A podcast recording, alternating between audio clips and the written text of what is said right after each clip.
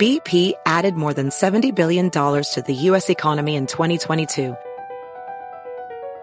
Investments like acquiring America's largest biogas producer, Archaea Energy, and starting up new infrastructure in the Gulf of Mexico. It's and, not or. See what doing both means for energy nationwide at bp.com/investing in America. Caesars Sportsbook is the only sportsbook app with Caesars Rewards. That means win or lose, every bet brings you closer to the types of perks only Caesars can offer. Like hotel stays at over 50 iconic destinations, bonus bets, daily profit boosts, tickets to the game, dining, and so much more. Whether you're a new or existing customer, Caesars Sportsbook is always rewarding. Must be 21. Gambling problem? Call 1-800-GAMBLER. Caesars Sportsbook. Don't just spectate, participate.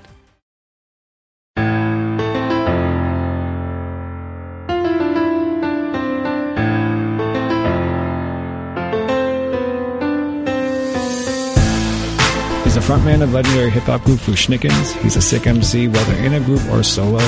He's helped shape the soundtrack of my life as a 13-year-old kid in Washington Heights. He's Chip Fu, a.k.a. Jungle Rock Jr., and I want to welcome him to the library with Monica. Thank you so much for being here. Thanks for having me, man. Thanks for having me. So like always, I like to obviously start from the beginning. When you were growing up, what was kind of the soundtrack being played in your household? The soundtrack in my household was kind of crazy because West Indian. So I heard soca, reggae, and hip-hop mixed. And it was just that with some other a cornucopia of other sounds also, but that was just like the backdrop in my house. Saturday mornings, you wake up, you're hearing reggae music. You understand what I'm saying? And after the reggae music died out, then it was soca, and then my brother would just come and just be reckless with the hip-hop music for the rest of the night, you know? What was it about, you listen to your discography and you're able to rhyme straight, you're able to, sound reggae. What was it about, why not go on the reggae path versus, like, why'd you go on the hip-hop path? This is something I never told anybody. When I first started out, I wasn't emceeing at all. I was strictly doing reggae. And then I went into a friend of mine's basement. His name was Walstein Chapman. And I picked up Shinehead's album. I think it was something Concrete University or some Sidewalk University. And I played the album. When I played the album, he was doing both. So I said to myself, I wanted to do both and master both. I don't want to be an MC that walks on stage and just can't do anything else. You know, I just feel that if someone throws on hip hop beats and you're just stuck doing that, then that's just that. I just wanted to do more. So I got more into hip hop, and it just shaped my sound, being able to do both. You know what I mean? It just borrowing from each other, because, hip hop and reggae more so are like cousins in a sense. So it was fun for me. Why music being your path? No, music being my path. I don't play sports, bro. You know what I'm saying? I don't play sports, man. I wasn't that kid that was really into like the sports and all the other things. And I think I gravitated to music because that's all I heard in my house. So I was able to play the tenor steel pan growing up as a kid. So it shaped my ear real weird. So when I heard music, I'm hearing that within music. So, and plus I was sickly when I was young, born without any floating ribs, umbilical hernia, heart murmur, you know what I'm saying? And I had leg braces. So I wasn't thinking of sports. So the only thing I could do was just sit, and I was just listening to this black radio that my father had brought me at the time. So I just started mimicking everything that I was hearing, and I got incredible at it and just started writing from there. So I was one of those weird kids that, like, at 11 years old, I was kind of dangerous. Then, people were just like, yeah, he's a little bit, too much, lyrically. But at around 11 is when I knew, I want to say around 11 is when my brother knew, because he used to bring a lot of ska music from England, and I started mimicking the ska patterns and cadences. And from then, he knew that, I had something special going on. So when did you start You're writing. When do you start, I guess, sharing publicly? Writing. I was writing from when I was 9. I was mimicking my brother because he was an MC. And at that point in time is when I knew that I had something, you know what I mean? So the writing began at 9, and I haven't stopped since, you know what I mean? So, yeah, to answer that question. You say it's interesting, you say you're mimicking your brother. You're obviously from a different school where, and it's not throwing shade at today's MC, but, or beat maker, so to say, but everyone sounds the same. And it's not to be like, because I'm 39, old dude. You know, I think it's legit. You come from a school that you know you have to be different. Yes. I feel like as I'm the youngest of 3 total boys, it's easy to just like mimic your older brother and not feel like you could change what they're doing. Right. How did you know that you had to be different in this music? I think when we came out, before we came out, you had De La Soul and Tribe Called Quest, and there was this new energy in hip-hop where everybody felt like they had to stand alone by themselves but still be amongst people, and everybody had their own sound, you know. So I said, if I was going to, do music or get into the music industry, I wanted to make sure that I had my own sound, and I didn't want to sound like anybody else. So that's why when it came to different cadences and different flows and styles that I would introduce, and, rhyming backwards and forwards and doing all this other things and tripling up on lyrics and stuff like that, no one was doing that at the time. So I figured that, with the name itself, Fushnikins, and the styles that I had mastered, I figured that we would stand out, which we did kind of, and things worked, you know what I mean? So for me, that was a big thing. And then also representing, the West Indian culture, like doing the record Ring the Alarm, where people were able to say, well, that's like the first hip hop group to do a dance hall record, right. You know what I mean? And to have it played on dance hall radio, it was unheard of. And to go and to go gold in Canada wasn't easy for American artists because that was frowned upon at the time, but we went gold in a matter of 3 weeks there because of the large West Indian base there. So they were just like, well, this is the first time we have somebody that's West Indian that could do both, and he's playing on, reggae radio and hip hop radio. So yeah, I gotta embrace that. Is it? I was gonna ask you this later, but speaking of Ring the Alarm, is there stuff about, from an artistic point of view, is there stuff that reggae, West Indian music allows you to do or doesn't allow you to do that that hip hop does or doesn't allow you to do? That's a good question.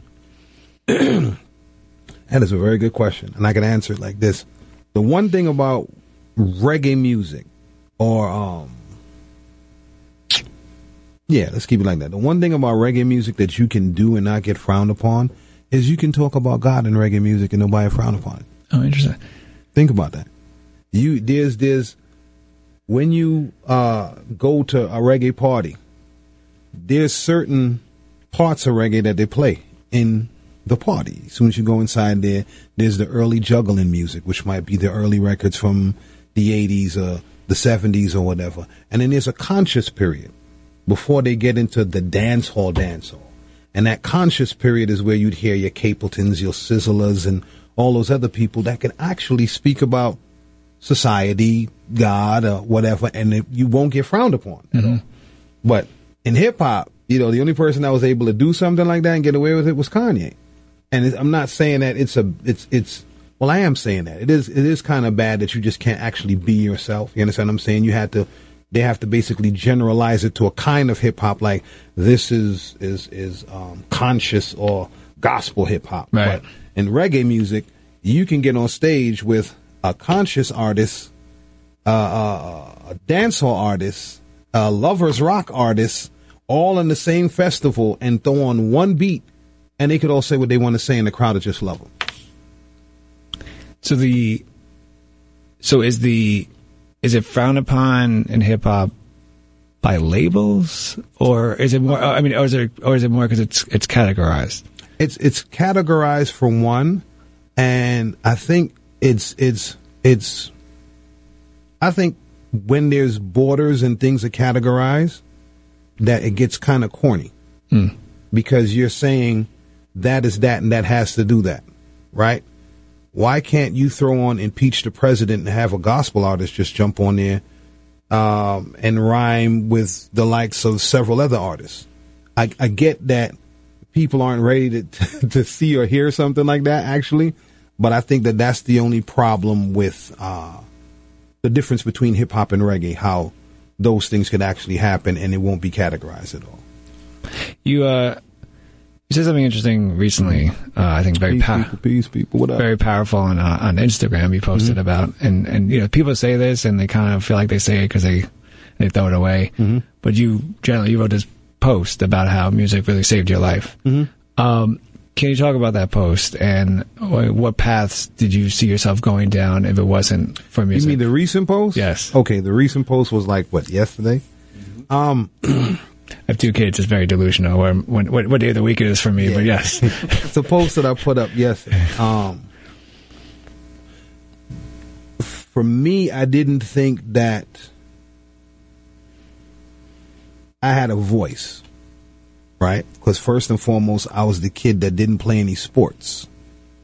When I came outside to play with certain people or whatever as a kid, it was only a few people that basically understood, well, he can't play football, he can't do this, he can't do that. Well, all right, we're just going to sit on the steps and we're just going to tell your mama jokes or whatever. Just right. Enjoy ourselves.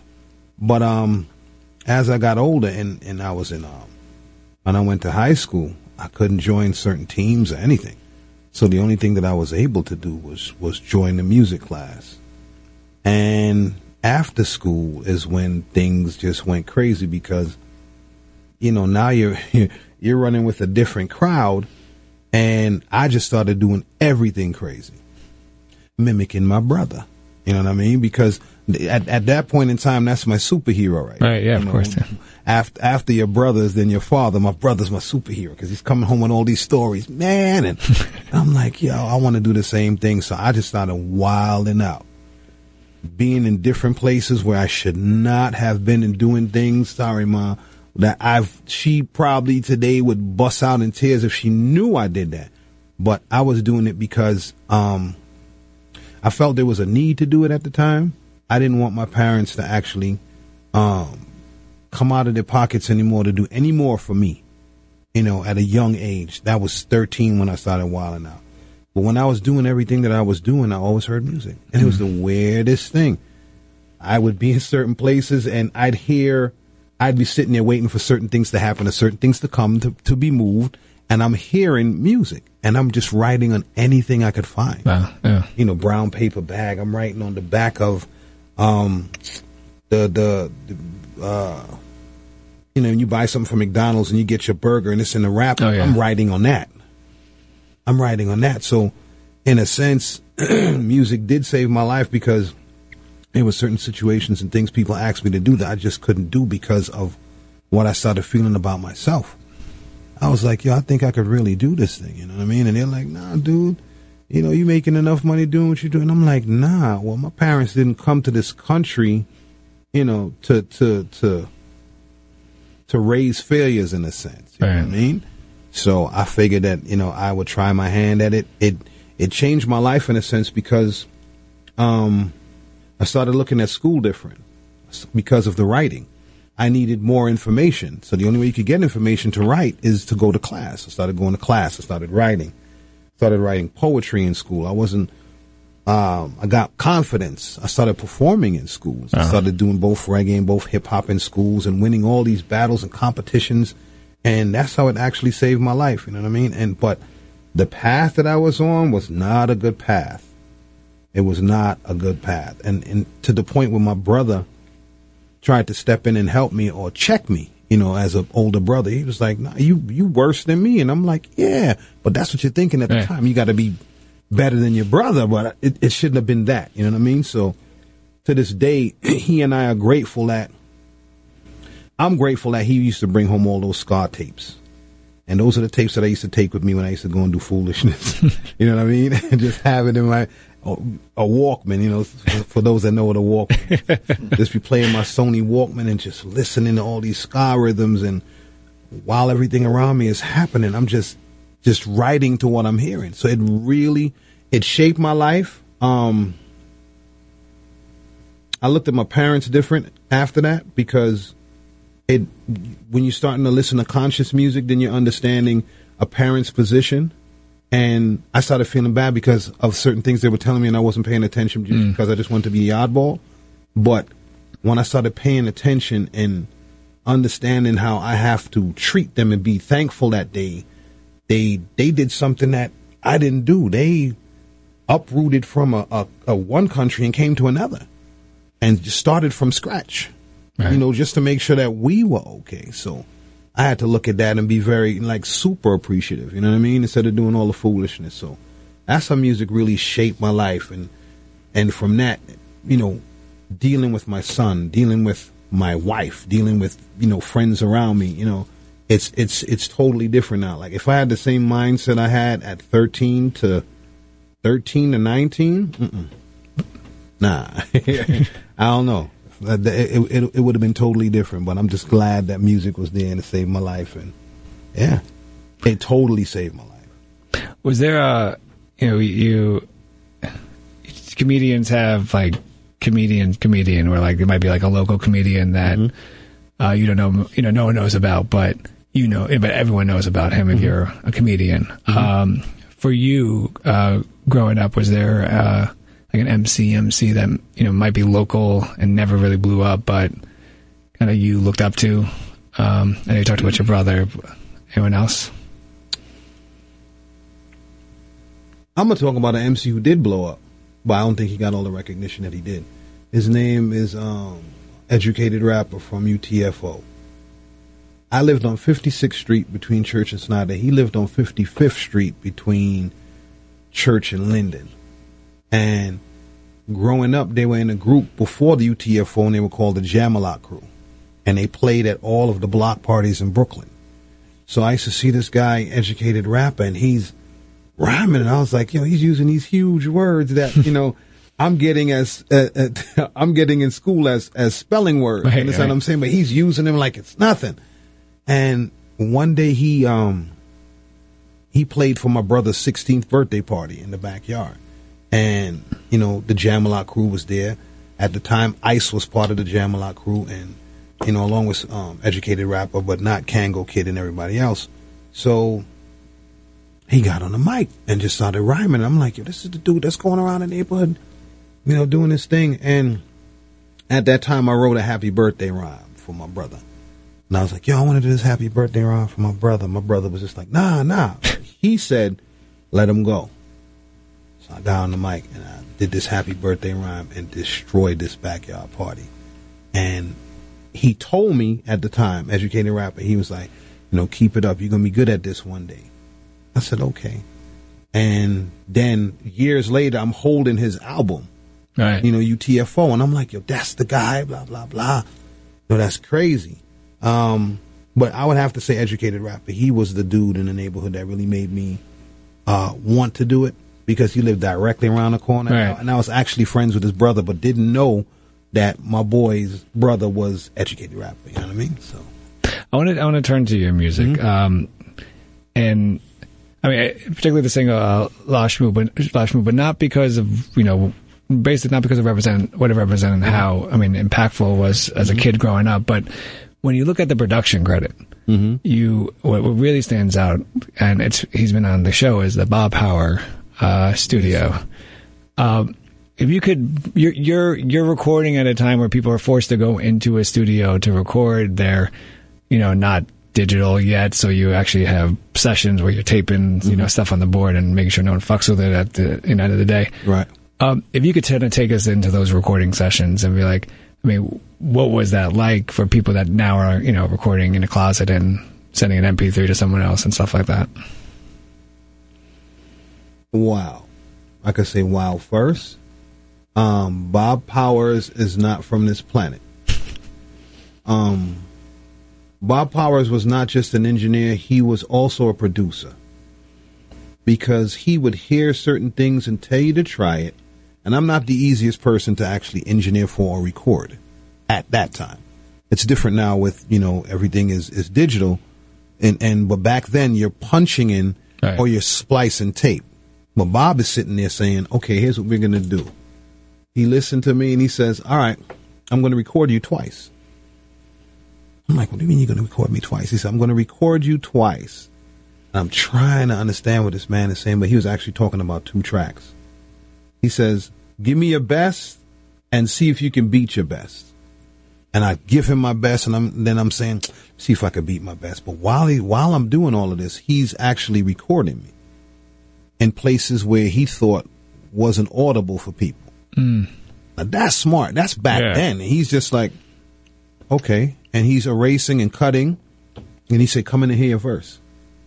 And I listen, and I'm like, oh, that's very. But he's putting everything together because he knows the verse, because I said it so many times. But he's just like, all right, I just wanted to make sure certain things were audible. Mm. Now, to actually have to go into a room and see nothing but reels is crazy, because first and foremost, you have, let's say, Jive Records. Everybody's 4-inch reels were actually downstairs at Battery, because you had to use Battery if you were signed to Jive.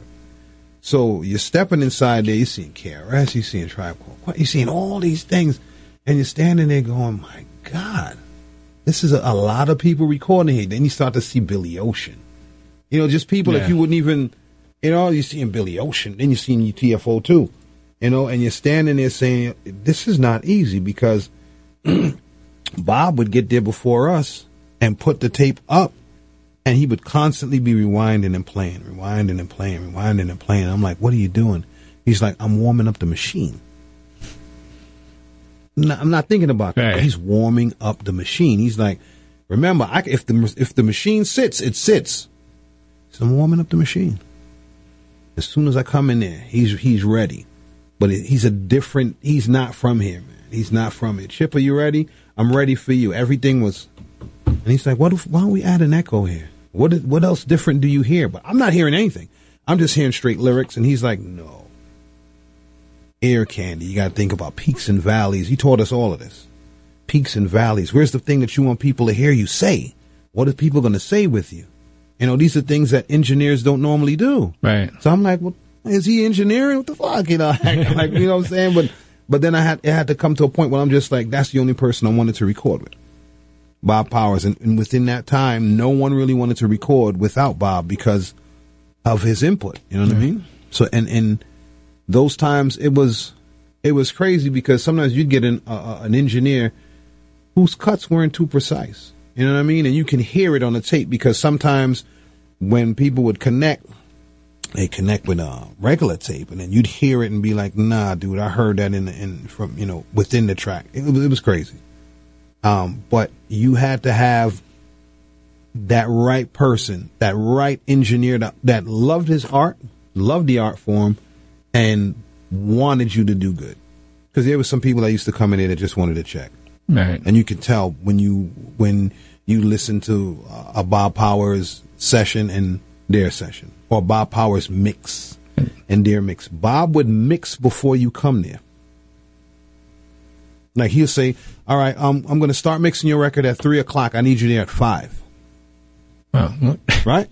So I'm like, well, why do you want me to come in at 5? He's EQing everything. Kick, snare, your voice. So when you walk in, all he's doing is press and play, and you're listening, saying, this is incredible. He's like, no, I want you to look for what's wrong.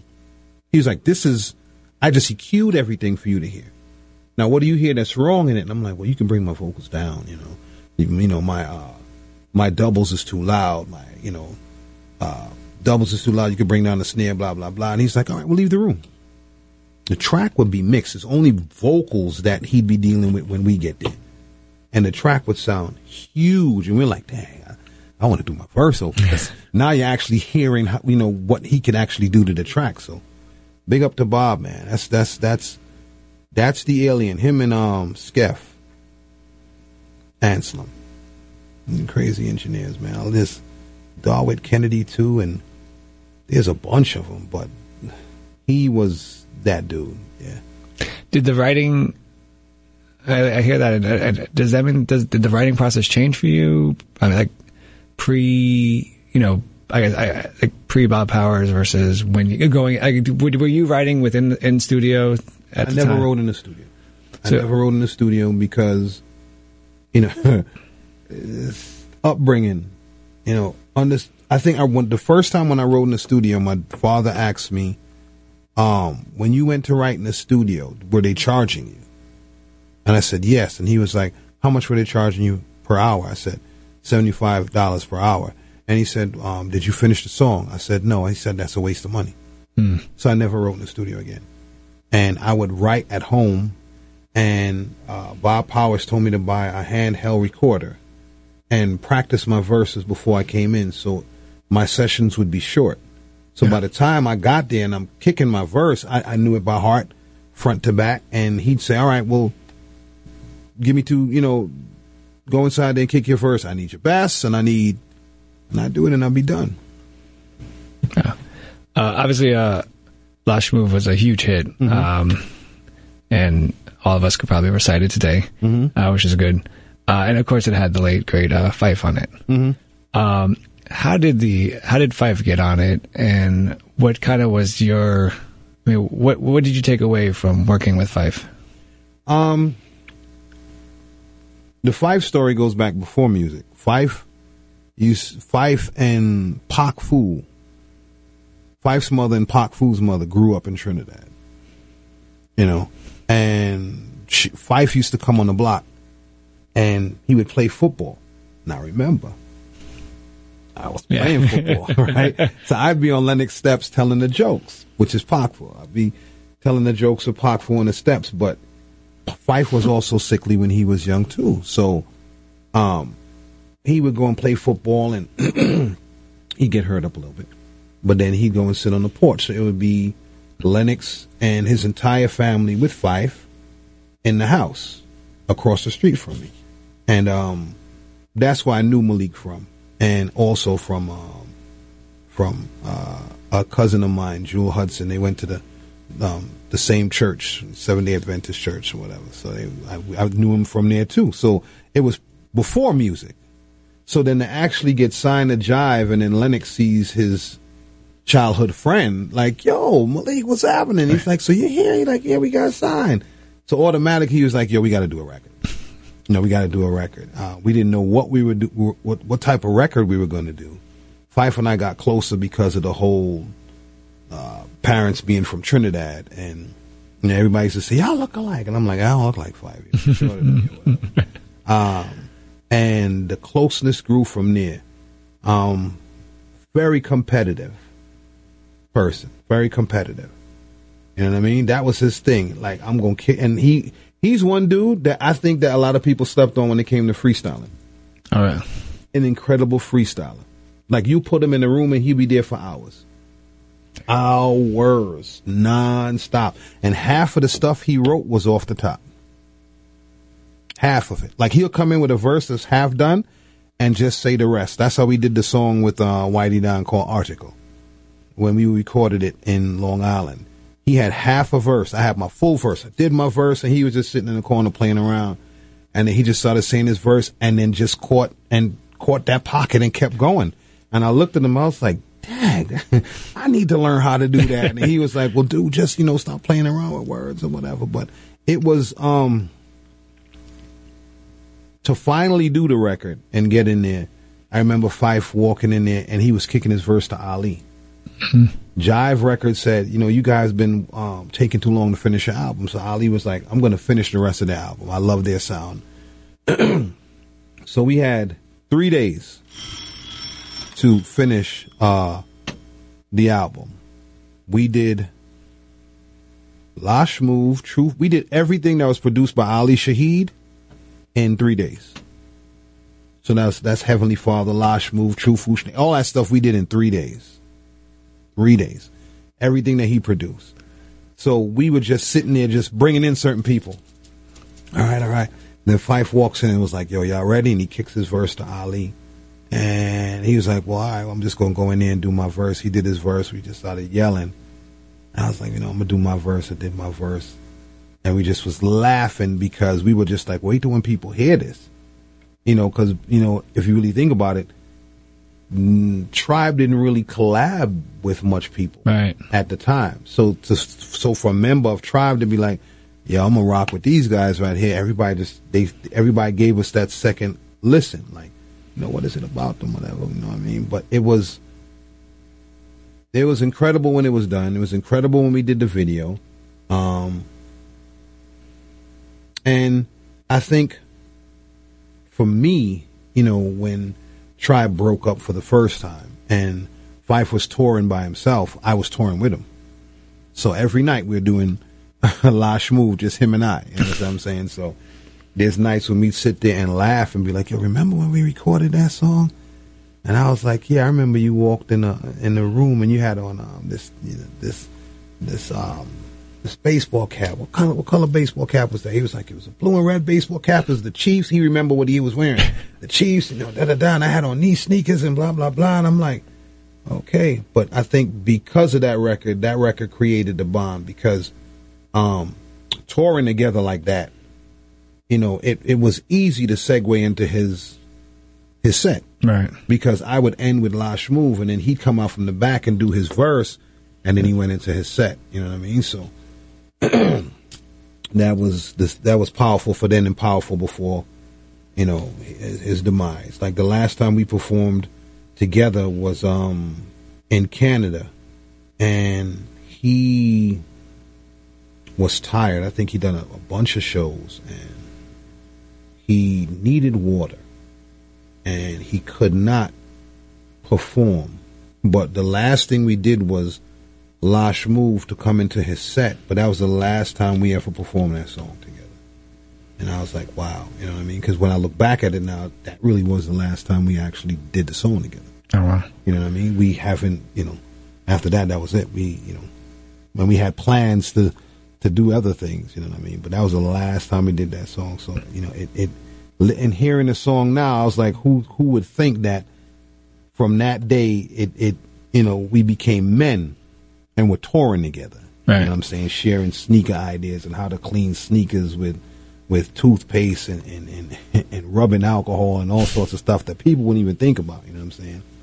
And to form this bond and friendship over a song and just competition, you know, and understanding that, you know, we grew up together. All right. You know, it's not like we didn't know each other. Like we knew each other, and I knew his family. You know what I mean? I knew his mom's was my boy Lennox's good friend, and they would come over, and we'd be there together. But then to get signed and do something like that and be grown men touring, that was a big thing, man. That was big. Was there a lyric in that song that kind of you, maybe by Phife, that like the first time you heard it, you just got floored? I go, oh shit, that's amazing. Phife Dawg was never, here we go once again with the ill flow.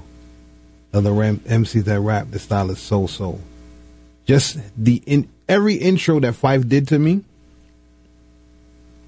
was the stamp for him. Mm. I think that he got to a point where he wanted people to hear him.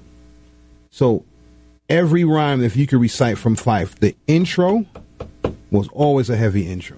There's some MCs that you can listen to and be like, but there's that one line you're always saying, and then you really don't remember the rest of the rhyme. Right. But Fife's intro and the heart of his verses, always crazy. That's crazy. I want to turn to, another song, obviously, that was huge as well was What's Up, Doc, featuring Shaq. As a 14-year-old kid hearing that, and seeing that Caribbean hip hop vibe coming in. Shaq is rhyming. Okay. You know, he's a 14-year-old basketball player is rhyming. Mm-hmm. I always wonder, how did that happen? And did you know, or did you, and it's not to be, not but shade on Shaq, but did you expect much from him coming out the gates?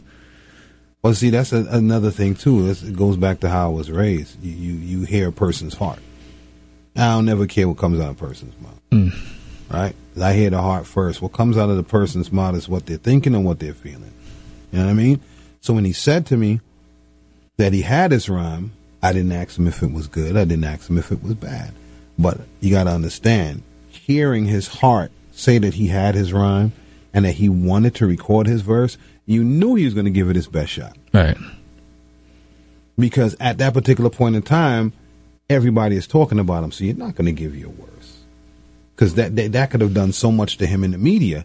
Like, all right, Orlando Magic, you know, it signs him, blah, blah, but he's garbage at, you get what I'm saying? Yeah. So I guess, you know, just hearing him and him saying, you know, let me kick my verse. And then when he went in there, I sat there with him and just a few lines. I just coached him on presence. I said, don't say that like that. Just say it like this. And he listened. And then when he heard it back, that was the first time he heard himself. And he's like, yeah. And I was like, you know, that's actually good. That's not bad. You know, I've heard worse. I was like, yeah, that's actually good, Shaq. That's dope. But a lot of people don't know he's a DJ at heart. Right. DJ. So back then he was DJing. We'd go to his house and he'd be mixing and blending records like it's nothing. So to see him doing these Shaq Diesel concerts and all this stuff, and he's playing records and mixing, that's something I knew for a long time ago that he was able to do, you know, without any hiccups. You know what I mean? But MCing, he took the time. He put enough time into that and enough pen work. Because he called me on the plane flying to a different game. Right? So I get a call at 2 a.m. in the morning, and I'm like, where are you? He's like, yeah, we flying to the other game that we got to play, Orlando versus whomever. And he's like, but yo, I got to kick this for you. So that's how I knew he was focused, and he's kicking the rhyme, and you're hearing all his other teammates like, yo, come on, man. You know, and he's just like, nah, I'm on the phone. Just leave me alone. But he's really focused on, you know, what he's doing. So I think that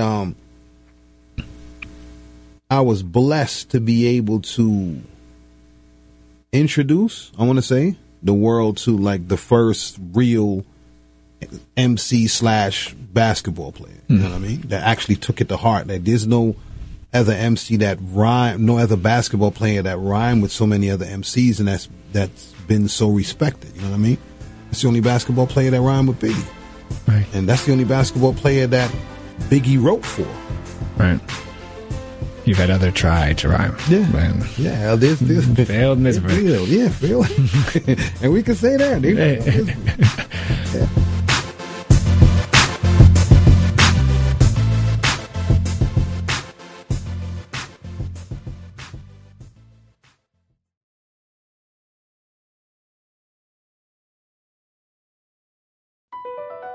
Across America, BP supports more than 275,000 jobs to keep energy flowing. Jobs like updating turbines at one of our Indiana wind farms and producing more oil and gas with fewer operational emissions in the Gulf of Mexico. It's and, not or. See what doing both means for energy nationwide at bp.com/investing in America.